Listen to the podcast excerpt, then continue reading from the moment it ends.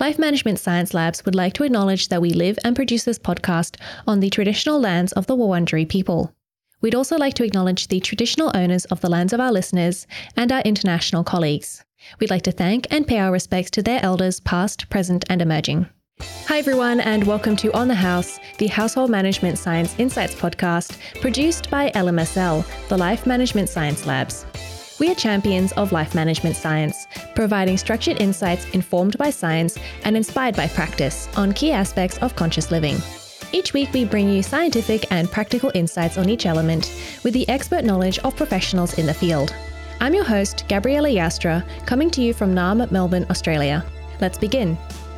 Hi, everyone, and welcome back to the show. Today, we're going to be talking about eco friendly houses, energy saving, recycling, and green spaces. And we're talking to Denny Gunawan, who is a postdoctoral research associate in the Particles, Particles and Catalysis Research Group within the School of Chemical Engineering at the University of New South Wales. Wow, what a mouthful. Thanks for joining me today. Thanks, Gab. Um, so, first of all, I'd love to learn a bit more about you and, um, yeah, the work you've been doing and what brought you here. Yep. Thank you so much for the kind introduction. Uh, it's really great to join you today. Uh, and thank you so much for the invitation. So, my name is Denny Gunawan. I'm a research associate at the University of New South Wales, Australia. Uh, I'm currently doing a research in you know the development of a new process or a new technology to basically harvest renewable solar energy to make sustainable chemicals and fuels that can be used for our daily lives. Wow, that's so complicated. I I, I have no idea even where to start. Uh, what brought you into this area? Well, uh, I'm basically really have a you know uh, high passion in sustainability. So uh, the topic in sustainability really interests me. So I'm pursuing uh, a degree in chemical engineering. And in fact, uh, I was doing my bachelor's degree back in Indonesia in chemical engineering as well. Uh, and the topic is also revolving around sustainability. Uh, so it's really great we have, you know, a conversation about sustainability right now that indicates that more people now, you know, have concerns in sustainability and climate change. Mm, I've definitely seen that with the people I've talked to. Um, I mean, possibly because we're approaching people who are involved in sustainability. But I mean, I really love that we are able to share this information and, you know, be part of the conversation, you know, encouraging sustainability for everyone. Yep, that sounds good. Mm. Yeah. Uh, so we're going to move on to a section called Have You Met Denny? This is where we get to know you through some of your favorite things. And the first thing I'd like to know is what is your favorite book? Okay, uh, I'll start with saying that I'm a bookworm, so I really love reading books like a lot. Uh, mm-hmm. And one of my favorite books, I think that I recently read, I want to bring it up today, is uh, called Quiet, uh, The Power of Introverts. You may already know it because it's a famous book by Susan Cain. Uh, so basically, the books like uh, really interest me because it changed my mind, to be honest, about how I feel introversion and extroversion. Because uh, especially in the middle of the world, that people tend to think that to be successful, you have to be extroverts. You have to be like easygoing and that stuff. But this book really tells that sometimes introvert people have uh, some unique abilities, I would say, and different approach probably compared to extrovert people. And to be honest, I tend to be an introvert person, and that's why I, it's really changed my mind about how I look on myself as well. Like also embracing my tendency to be an introvert. So that's really an insightful book, and highly recommend definitely. Mm. It's funny because I feel like maybe it's the people I know, but I feel like everyone sort of self identifies as an introvert. But if everyone's an introvert, then um, obviously you have to be successful um, because otherwise, I think um, we wouldn't really be getting anywhere. So that's an interesting book. I think I'm going to have to read that. Um, because, yeah, I do self identify as well as an introvert.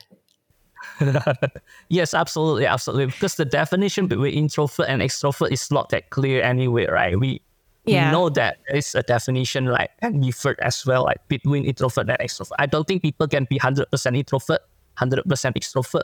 Because sometimes mm. even if we tend to be extrovert, we need sometimes to be alone as well, like me time, say. Yeah, exactly. Thank you for sharing that. Um, and have you watched any movies recently that you enjoyed? Well, uh, I'm not really a movie person, but yeah, mm-hmm. as I say, I'm a bookworm person. But uh, I think one movie that really interests me, although it's not really new, is Don't Look Up. Okay, it's a mm-hmm. famous movie. I believe you know it already. Uh, why I love this movie?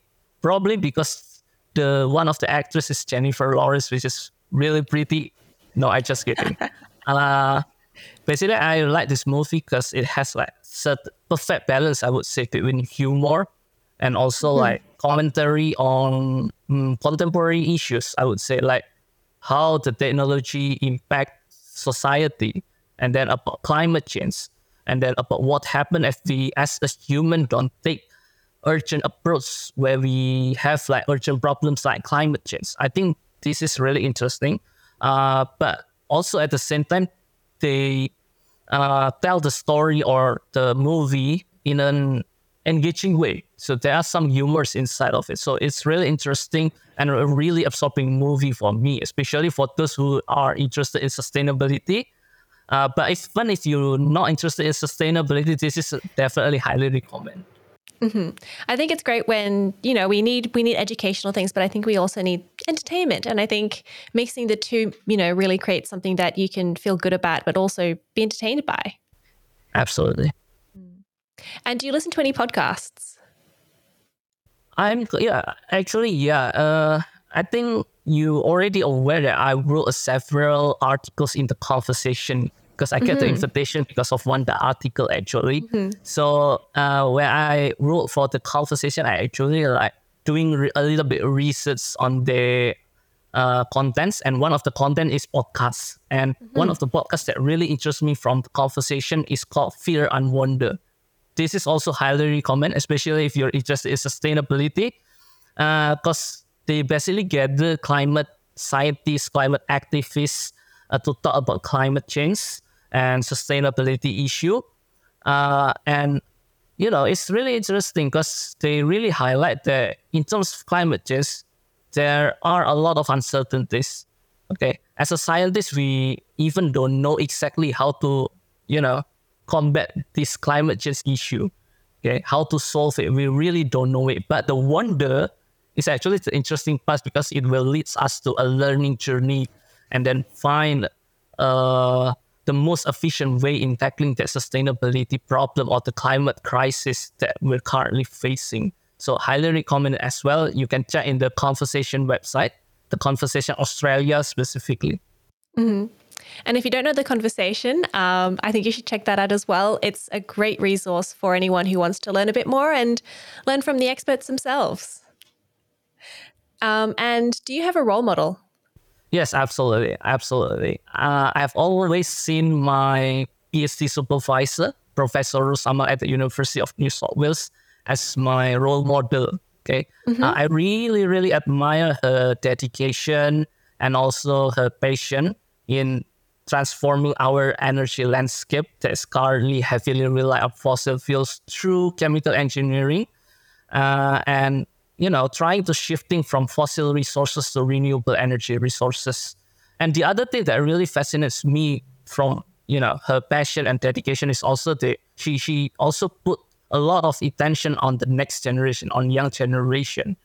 Because uh, it's really important to actually nurture the next generation in STEM field, science, technology, engineering. Because uh, our current problem in the world is so complicated, like climate change and then water scarcity and other stuff. So we really need good people, good young generation in this field, science, technology, and engineering. So I really admire her dedication not only on the energy transition topic, but also in education and research. Mm, I guess that you know the, the problems that we're tackling are so complex it's not it's going to take more than one generation to fix. Yes definitely mm. definitely. Yeah and it must be great to be able to work with your role model so directly. Um, i yes. don't think everyone gets that opportunity. Yeah great. Um, and have you completed any courses that have inspired you? Yes uh, i actually recently finished my phd back on august uh, so my degree is in chemical engineering. As I said before, and my research revolves around sustainability, especially on solar energy. So the reason I took that course is uh, because I'm interested in sustainability. And uh, in fact, recently I took a course provided by the United Nations that uh, here I would like to recommend to everyone to, you know, join if you have time. So the course called Sustainable uh, Lifestyle, if not mistaken. Yeah, Sustainable Lifestyles. So uh, I think everyone can understand the content. It's not really technical because it's about uh, highlighting about how our lifestyle options or our lifestyle choices can actually have a very significant impact on the world around us. Okay, mm-hmm. I, I I was to be honest like surprised on how the, the, the scale of the impact of how our lifestyle choice can affect uh, the world around us, the sustainability, and definitely highly recommend. And it all also changes your mind, kind of change your mind uh, to think about uh, when to think about the next generation, not not just think about fulfilling our needs at the moment, at this generation, but also think about uh, the generations to come because they also need like a lot of resources as well, right? So we really need to think beyond our generations. Yeah, amazing. And this course is it available online for everyone? Yes, it's free actually. You can have oh, a check United Nations website. Perfect. Thank you. Uh, I'll make sure that goes into our show notes so everyone can check that out. And I think I'm going to be giving that a go as well. Yeah, that's it. Okay. So um, I like to start the podcast by, you know, introducing a few terms so that, you know, we know what we're talking about and we're all starting from the same page. Um, so, first of all, how do you define household management? Well, yeah, this is a very difficult question, to be honest, because I would say that the definition is so broad household management it really depends on the perspective on which we want to define it from okay mm-hmm. so because my background is engineering i would like to define it from an engineering perspective of course okay i see that household management or house management is sort of like a set of activities or processes to effectively managing your residential building or a house uh, and it starts from the planning or the design of the house and then the construction, but also the operational of the house, of course. Okay. Sometimes people are only look the uh, house management within the operational scope, but it's really important to see uh, before that, which is the design of the house and also the construction of the house. And it's also really important to incorporate eco-friendly practices into house management because we're talking about right now more and more people concerned. The government also concerned more about sustainability. So really important to incorporate eco-friendly practice in our house management. Mm-hmm. And so, I mean, I think you know most people sort of have an idea a little bit of what sustainability and eco-friendly means. But could you define those two terms? Yeah, definitely. Uh, eco-friendly house can be defined as a residential building that has a focus on minimizing the resources used, okay, mm-hmm. Uh, such as energy, water, and also at the same time also minimize the waste generated. So to put it simply, it's really revolves around energy, water, and waste. We try to minimize the consumption of energy, the consumption of water, and also the waste generation. Uh, but it's also important to note that uh, eco-friendly house has to fulfill its primary role, which is to provide comfortable living space for everyone. Mm. And what about sustainability? Is that sort of a similar thing or slightly different? Well, sustainability uh, can, you know, I would say that's the same. There's some intersections there. Because when we talk about sustainability, you talk about how you manage the resources and how you manage the waste. Okay. Mm-hmm. And uh, when we talk also about eco-friendly, as I mentioned before, that it really has to be focused on how we minimize our uh, energy consumption and water consumption, and that's highly related to sustainability. I believe that mm there are mm. some intersections there. So I would say that eco-friendly house must be sustainable. Mm-hmm. All right, thank you. Um, so what are some sort of characteristics that make a house more eco friendly, more sustainable than your conventional house? Well, again, this same story with the definition mm-hmm. of eco-friendly house, very broad. But mm. from engineering perspective, uh, I would say that those three factors, energy consumption. Uh, so an eco-friendly house should be energy efficient. And then in terms of water consumption, also we need to be water efficient as well in an eco-friendly house.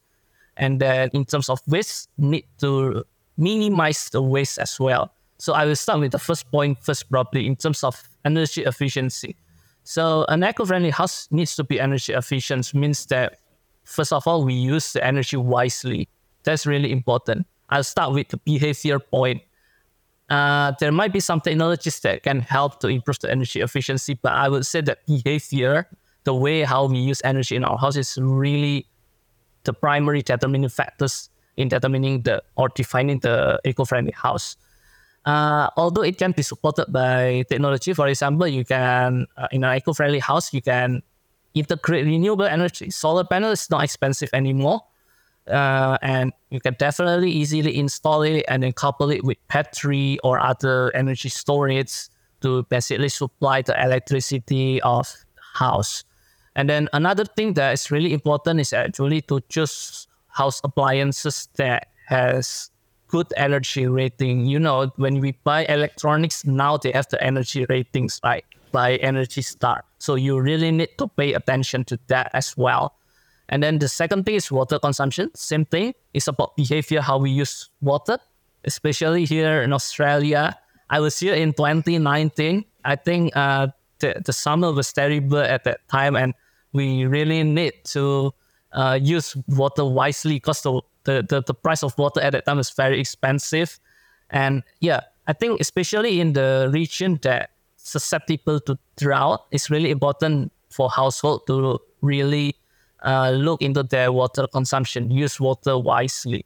And similar with the, the, the energy things that uh, there are some technologies that can support uh, the water efficiency of a house. For example, not sure if you've heard of this kind of technology. Like we can actually harvest rainwater and then, hmm.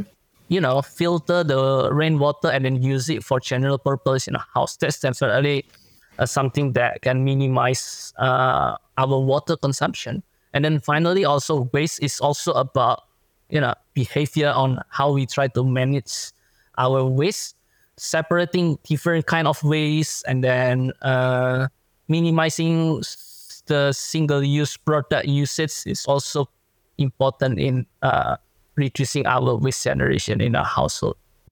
And so some of this, you know, you were saying it's it's a lot of this is behavior based. So, you know, things like um, choosing not to have single use plastics and maybe running the water less when you have a shower.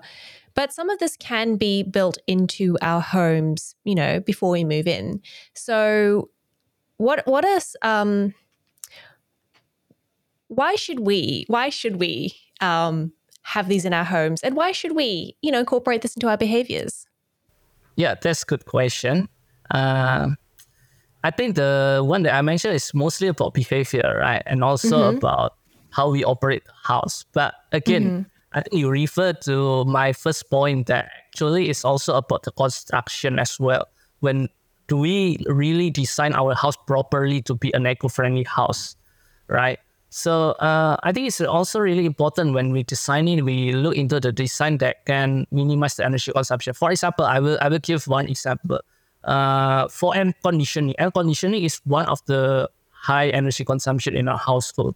Okay, mm-hmm. either for heating or cooling, depending on the season, but it requires a lot of energy.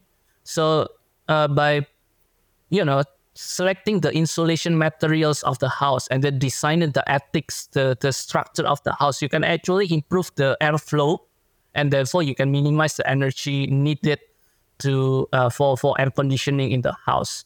So definitely agree that construct during the construction and also the planning of the house, we really need to think about eco-friendly.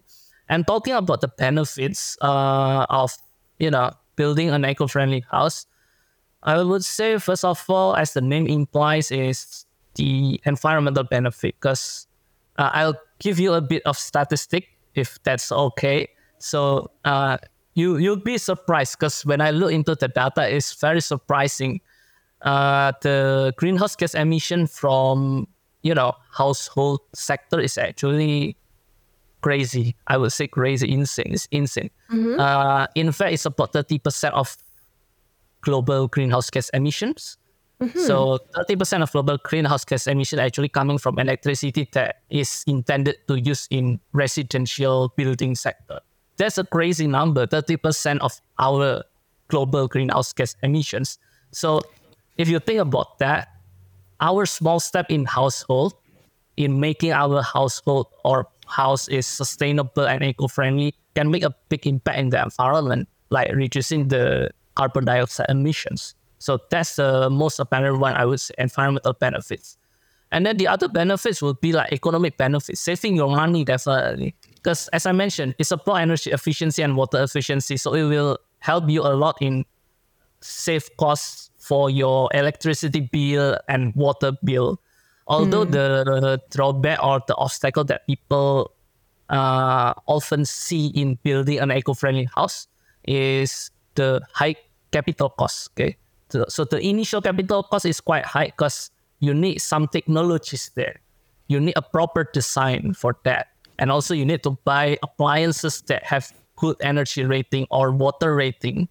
So, but if we like compare with the advantage and disadvantage, I would say that the advantage actually outweighs the disadvantage. And then the other thing is also it's good for your health and also mental uh, mental health uh, or well-being. Because usually or typically uh, eco-friendly house in also incorporate green spaces. When you have green hmm. spaces mm. have like trees and other stuff it will improve the air quality in your house definitely. That's the first thing. And also it will unconsciously probably affect your mental health as well. Amazing so, yeah, there are a lot of benefits in eco-friendly house so definitely mm. worth to consider to, you know, incorporate some eco-friendly practices in house. So how do green spaces impact, you know, an eco-friendly house? How does it make it eco-friendly? Um, other than maybe, you know, some fresh air and a bit of greenery around us? Yep. I think I think green space not only about tree, okay, not only about tree. You can definitely use green space for other things as well that can support your house to be an eco-friendly one. So one example is the harvesting the uh, rainwater that I mentioned before. Mm. You need green space for that because soil is a very good water absorber, right? And then you can harvest the water from that and then filter it using like very simple instrument or technology basically so that you can minimize your water consumption.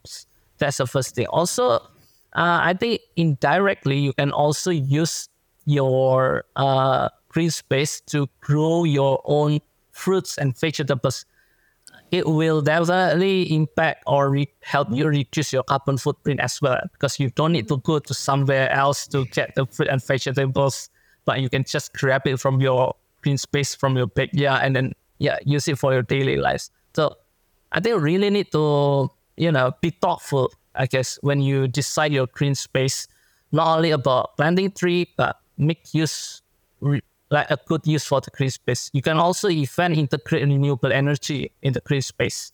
So for hmm. example, like you can uh, put wind turbine, probably solar panel. Usually we install it on the roof, right? But in the green space, you can install a wind turbine, for example, for to provide small amount of electricity. In just a in just a normal, I don't know, a, a small green space, you know, in a small house, you can install a wind turbine. Yes, there, there so wind turbine not necessarily to be a very large scale, but there are also some wind turbines that small scale that can provide like small amount of electricity, or even you can build a, like mini hydropower plant in your house. There's a possibility as well that, and yeah. I had no idea. I'm gonna have to look up um, wind turbines for houses. I think they're gonna be so cute. Thank you. And um, like how do we go about building these green spaces? Because um, is it just is it just a matter of you know um, doing a bit of gardening or do we need to be a bit more thoughtful about how we're planning the garden the green space? Yeah i think that depends on the space that we have as well right? Because uh, land limitation is another issue as well. When you're planning a house, I would say. But I think there's some technology in planting or something uh, when you want to make a green space. Like for example, there is a technology hydroponic or aeroponic even technology that can save, you know, the space needed to build that green spaces. So I think try as best as possible to incorporate green spaces. Mm-hmm. And if you have difficulties with the, you know, land availability, you can definitely consider vertical gardening or vertical green space like through hydroponic or aeroponic technology. Great, thank you. Um, and what about, you know, I think most people aren't don't have the opportunity to build a house. You know, they're renting or they're moving into an existing house. What are some ways that we can, other than you know maybe creating a garden, um, what are some ways that we can um, incorporate some more eco-friendly design into the home? Yep. Okay. I think uh, if it's renting, it's probably a bit difficult, right? Because you cannot like renovate the house as mm. much as you want. Probably it's very limited. Yeah, but so just maybe behavioral then. I think I think the main point is behavior things. Mm-hmm. That's one point. And you know, uh I would say that in terms of waste, you still can do it properly, with reduction, like minimizing the waste that you generate, and also probably, if possible, like re- to recycle or even upcycle. For example, if you have kitchen or food waste, you can definitely make a valuable product out of it. Like for example, through a process called composting, you can make a fertilizer to be used for, hmm. you know, many kind different kind of purposes. For your new green space. Yes, you, yes, but I believe that a house you you're gonna have a green space, right? But if mm-hmm. even if you don't, you can incorporate it like in a pot, like some mm-hmm. trees, small yeah. trees, fine. And so do you have any tips on you know how to how to reduce your waste you know you mentioned recycling um, any sort of tips in that area yeah absolutely uh, so in terms of waste reduction I uh, i think the first thing is about behavior as i said before uh, and also i think the approach is 3r if I, I have to give a suggestion is 3r try to first of all to reduce the waste. And then the second thing is try to reuse if it's possible. And then the third thing is recycle. And also, I think the practice that we want to do in a house uh, in terms of waste management is also about separating different kind of waste. Because that's gonna help how we process waste in the municipality level, for example. Okay, so we need to, you know, differentiate waste based on the category like organic waste, inorganic waste, and then electronic waste. If electronic waste is also a big issue, right? because uh, it's toxic and other stuff. So really need to separate that. And if it's possible to recycle yourself, do the recycle yourself. That's a fun activity. Uh, even if it's not possible, there are a lot of recycling centers, right? Right now, so you can definitely bring your the, the waste, the recyclable waste to the recycling centers, and then you can get some money out of it as well. So it's a really good practice in separating waste and also like recycling. Mm-hmm, great. Yeah, my local council recently changed from just having one communal um, recycling to having glass separate, which I'm, I'm sure is really great for them. But we haven't quite gotten our kitchen set up for that. And so it's a bit complex trying to keep the glass out of the um, out of the normal recycling now. I'm also surprised actually in New South Wales as now there are a lot of recycling centers as well. Mm-hmm. It's supposed to be far away from my house, like you know, far away from my house, but it's not just next, like in my suburbs, around the suburbs. So it's really good. Mm, that's really good because, yeah, I'm, I've got some e waste and I'm like thinking I have to take it somewhere. Where do I take it? And if it's really far away, I'm not going to do it. Um, it's about making it convenient. Yeah, I think that's the one challenge that the government face is facing at the moment. Like how to decentralizing that recycling facilities so that people wants to you know i think people wants to recycle but the thing is if it's make it makes life harder people don't want to do it right? So yeah. And what are some other challenges that you know households can face when they're trying to make their house more eco- friendly well i think uh, one of the challenges is definitely cost as i said before because the cost is definitely will be higher compared to uh, conventional house, obviously, because you need some investment on the technology and appliances. And other stuff is probably, I would say, uh, the government regulation can sometimes be a hindrance. So probably not in Australia, because Australia is like, you know, an advanced country as well with a very high uh, awareness on sustainability. But in some countries, like for example, back in my home country in Indonesia, some regulation actually like uh, limit people to you know build an eco-friendly house. For example, just to integrate solar panel, that's a big issue, you know, because it's not easy. You, uh, there, there are some regulation that needs to be uh, make sure that we don't uh, violate the regulations. That's the thing. So I think really important for the government as well to provide policies that can actually support, you know, green initiatives in our society in the household. Mm-hmm. Like for example, renewable electricity generations. Mm. So unfortunately, maybe not quite something that us as individuals can tackle, but maybe you know through some petitioning to the government, we can hopefully get some better some better policies. Yeah, absolutely. But I think mm. here in Australia, you can definitely still, you know, yeah. build that because the regulation is really supportive. And I think I heard that there are some countries that provide incentives even for people who wants uh, to build an eco-friendly house. So that's really amazing and something that we need to uh, think about, and also the other government across the world think about as well. Mm. And um, have you noticed sort of any any tr- uh, changes or trends in the last few years? You know, we've in Australia we're pretty good, but you know, any other trends that you've seen um, towards eco-friendly houses that we should be looking out for? Uh, I think the focus so far is mainly on the operational, and our discussion, to be honest, is tends to be on the operational of the eco-friendly house. But. I think nowadays people thinks about uh, the construction process as well. So specifically about the building materials, okay, specifically about the building materials, people tend to use like right now. Uh, there are a lot of innovation in developing sustainable building materials uh, that doesn't compromise the quality, of course. So, for example, back in Indonesia, I would say, uh, in Bandung, uh, there are a house that is made from a plastic bottles, which is very interesting.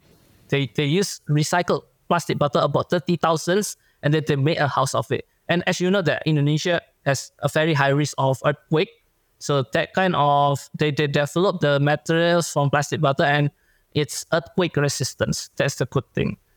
Mm-hmm. And also the good thing is also maintenance is very easy. It's very easy. So I think more focus should be devoted into to uh, developing sus- more sustainable building materials because uh, the carbon footprint for building materials is also quite high, especially to you know to generate, for example, concrete or cement. It's very like requires a lot of energy and emits a lot of CO two. So trying to uh, build uh, sustainable building materials is very important. Also, another thing, uh, one research that we're doing in our research group is actually uh, developing uh, building materials from CO two. So you you you'll be surprised that we can actually make uh, building materials from CO2. So the process is basically capturing CO2 from emissions point. So for example, you have an industry that emits a lot of CO2, you capture it, and then you basically react with you know certain chemicals, and then you can make carbonate, and that carbonate can actually be uh, the the part of the construction of the house. Amazing! I had no idea. I mean, it's like turning air into materials. Yes, absolutely. Yes, yeah. it's really interesting one. It's still like in the development process, but if it works, we definitely can, you know, uh, cut the CO2 emissions significantly. Yeah. Um, I mean, you you might not be quite there yet, but have you made anything? Um, have you made anything interesting yet, or a bit too too soon in the um, research? actually in terms of research we still made like a brick in uh, like the form is still a brick but we haven't really demonstrated that you know for a real house but because the process is actually still very new and i would say that mm-hmm. the capital cost is still high because there is still uh, some improvement needs to be done Mm-hmm. in order to the process in order for the process to be commercially viable. I imagine it would take a lot of energy to to do this process. Yes, you can imagine you you need to extract CO two from the air. That's gonna you know cost you a lot of energy, definitely. Okay, and that'll create more CO two. Yes, but if we source the energy from renewable energy, that's a different story, right? Oh, that's true. That's true. Interesting. I look forward to learning more about this, and maybe one day I'll have a house made out of CO two emissions. Yeah, that sounds good. Amazing. Um, great. So, thank you for sharing all of those. Um, thank you for sharing your research. Um, now, I'd like to learn uh, what are some practices that you do in your own home that, from your research, from your work, um, that you use to manage the sustainability of your own home? Well, yeah. Thank you so much for the question. This is a really interesting question and always an important question because uh, as an individual, right, this is kind of like uh, takeaways points on how we can make an eco-friendly house. I would say that the easiest way is to build a good habit or an eco-friendly habit. Okay, starting from simple one, like for example, unplug your power, your electronics, unplug the power, turn off the light. To be honest, I you know, a type of person who tends to forget things easily as well. So sometimes forget to turn off light, unplug power, and that actually costs a lot of energy. In fact, because uh, there is what's called uh, phantom energy consumption or electricity consumption. So that's a serious issue. Uh, but I think behavioral just can be difficult for you know many people. But luckily, we have technology to help Okay, so for example, in my accommodation, I put a smart technology, like a smart home technology, which can you know automatically turn off the lamp and the you know the power point, for example. So that really helps you know change uh, our energy consumption. Mm-hmm. So that's one example. And so I'm, I'm, guessing it's not one of the ones where you have to move for it to to work because I've been in work situations where every 30 minutes um, the lights will turn off because you haven't moved. Um, no, it's not, like a, No, it's not like that. Like a timer situation? You you can definitely set up like that, but I prefer like you know in a phone that you can control it whether your lamp is on or off, and in when you're in the office, then you can check. Oh, I forgot to turn it on turn it off, then you turn it on. I don't really like that. It's automatically, you know, mm. it's a bit annoying to be yeah. honest. Yeah, that's great because um, I mean, I've been in, I've you know, I've been driving to work, and then I'm like, did I remember to turn the oven off? And if I could just turn the oven off manually on my phone, that would be amazing. No more worries. Absolutely. I think the technology right now can really help us to overcome our, you know, habitual change because changing habit is not easy to be honest. Changing habit is not easy, especially for forgetful person like me, right? But technology can help definitely. Yeah. And how long did it take you to set up the technology? Was it a difficult uh, process? No, it's not. It's not. It's not difficult. You can actually, you know, use the existing technology like uh, Alexa or Amazon or Google Nest, if not mistaken. I use some from Amazon, but yeah, you can definitely connect. But it's just uh, you need a very good uh, connection system in the house as well. Mm-hmm. It's okay. not. It's not really. It's not. It doesn't cost that much as well right now. Great. Thank you for that. Um, I'm going to have to have a look and see if I can do that um, in yeah. my house. So we've got some questions from the audience now. Um, so the first question um, that we have is What are some creative ways homeowners can integrate recycling into their daily routines uh, beyond the standard of separate bins for different waste? Okay, so about recycling, right? The question. Uh, I would say uh, you can do the recycling yourself if it's possible, definitely, right? Mm-hmm. But if sometimes it's hard, as I say, go to recycle centers. But I think the most easiest, the, the easiest one is composting. That's the, you know, conventional one. You can turn your food waste or any compostable waste into fertilizer and then you can use it for your green space or you can sell it as well. I would think that people need to think not only about recycle right now, we need to think more about upcycle. Okay, hmm. about right, upcycle. How to So upcycle basically same thing with recycle, but with recycle sometimes the value of the product is lower than the original product or probably the same. But we upcycle we focus on you know uh, add value to the to the product on back to the waste as well.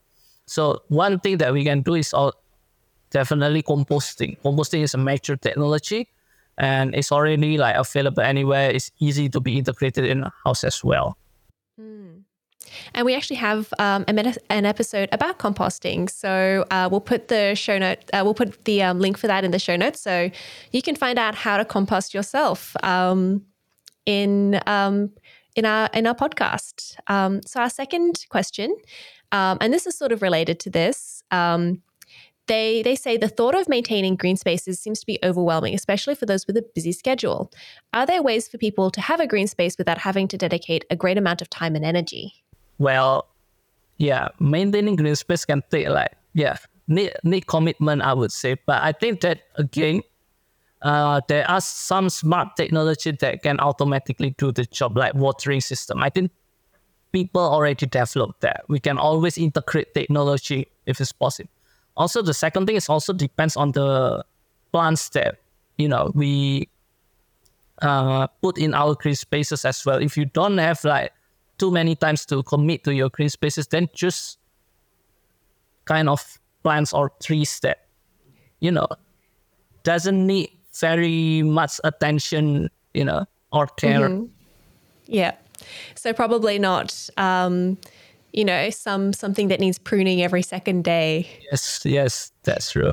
Mm.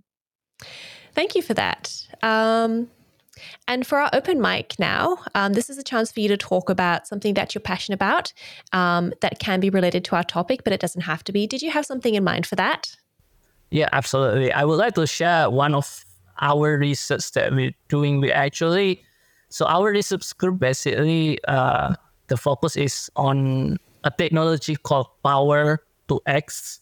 So power is basically electricity. You you can source the electricity like from solar panel, wind turbine, etc.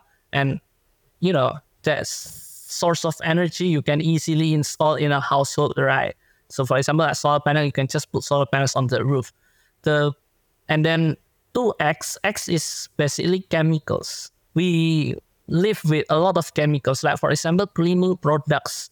Cleaning products uh, contains, like for example, hydrogen peroxide, okay, which is a very famous disinfectant.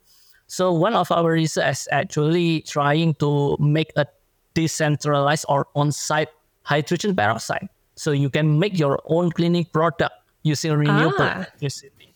So the process is very simple actually you you have renewable electricity and then you have water and oxygen from the air and then you can react these three things in a reactor called electrolyzer and then you make hydrogen peroxide. And you know you can use the hydrogen peroxide for example for cleaning uh, solution or probably for disinfection and other stuff. There are a lot of application for hydrogen peroxide.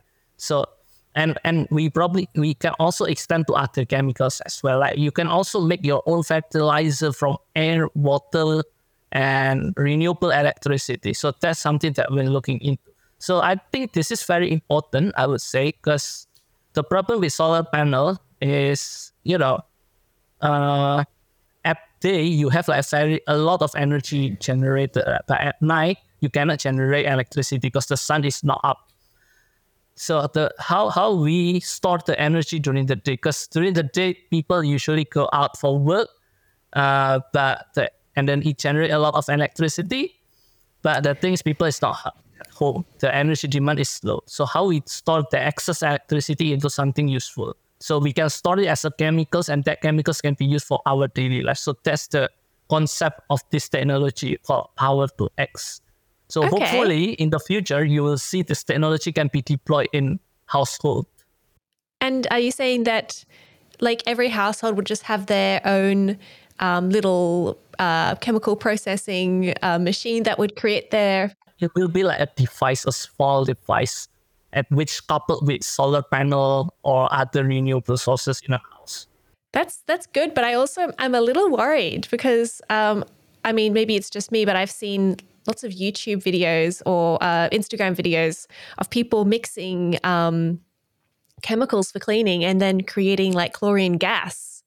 Um, okay. So yeah, this is I think I think chlorine as a cleaning you know cleaning solution is not safe definitely, but hydrogen peroxide is really safe, and also the Okay. process producing the hydrogen peroxide, these chemicals in very dilute concentration.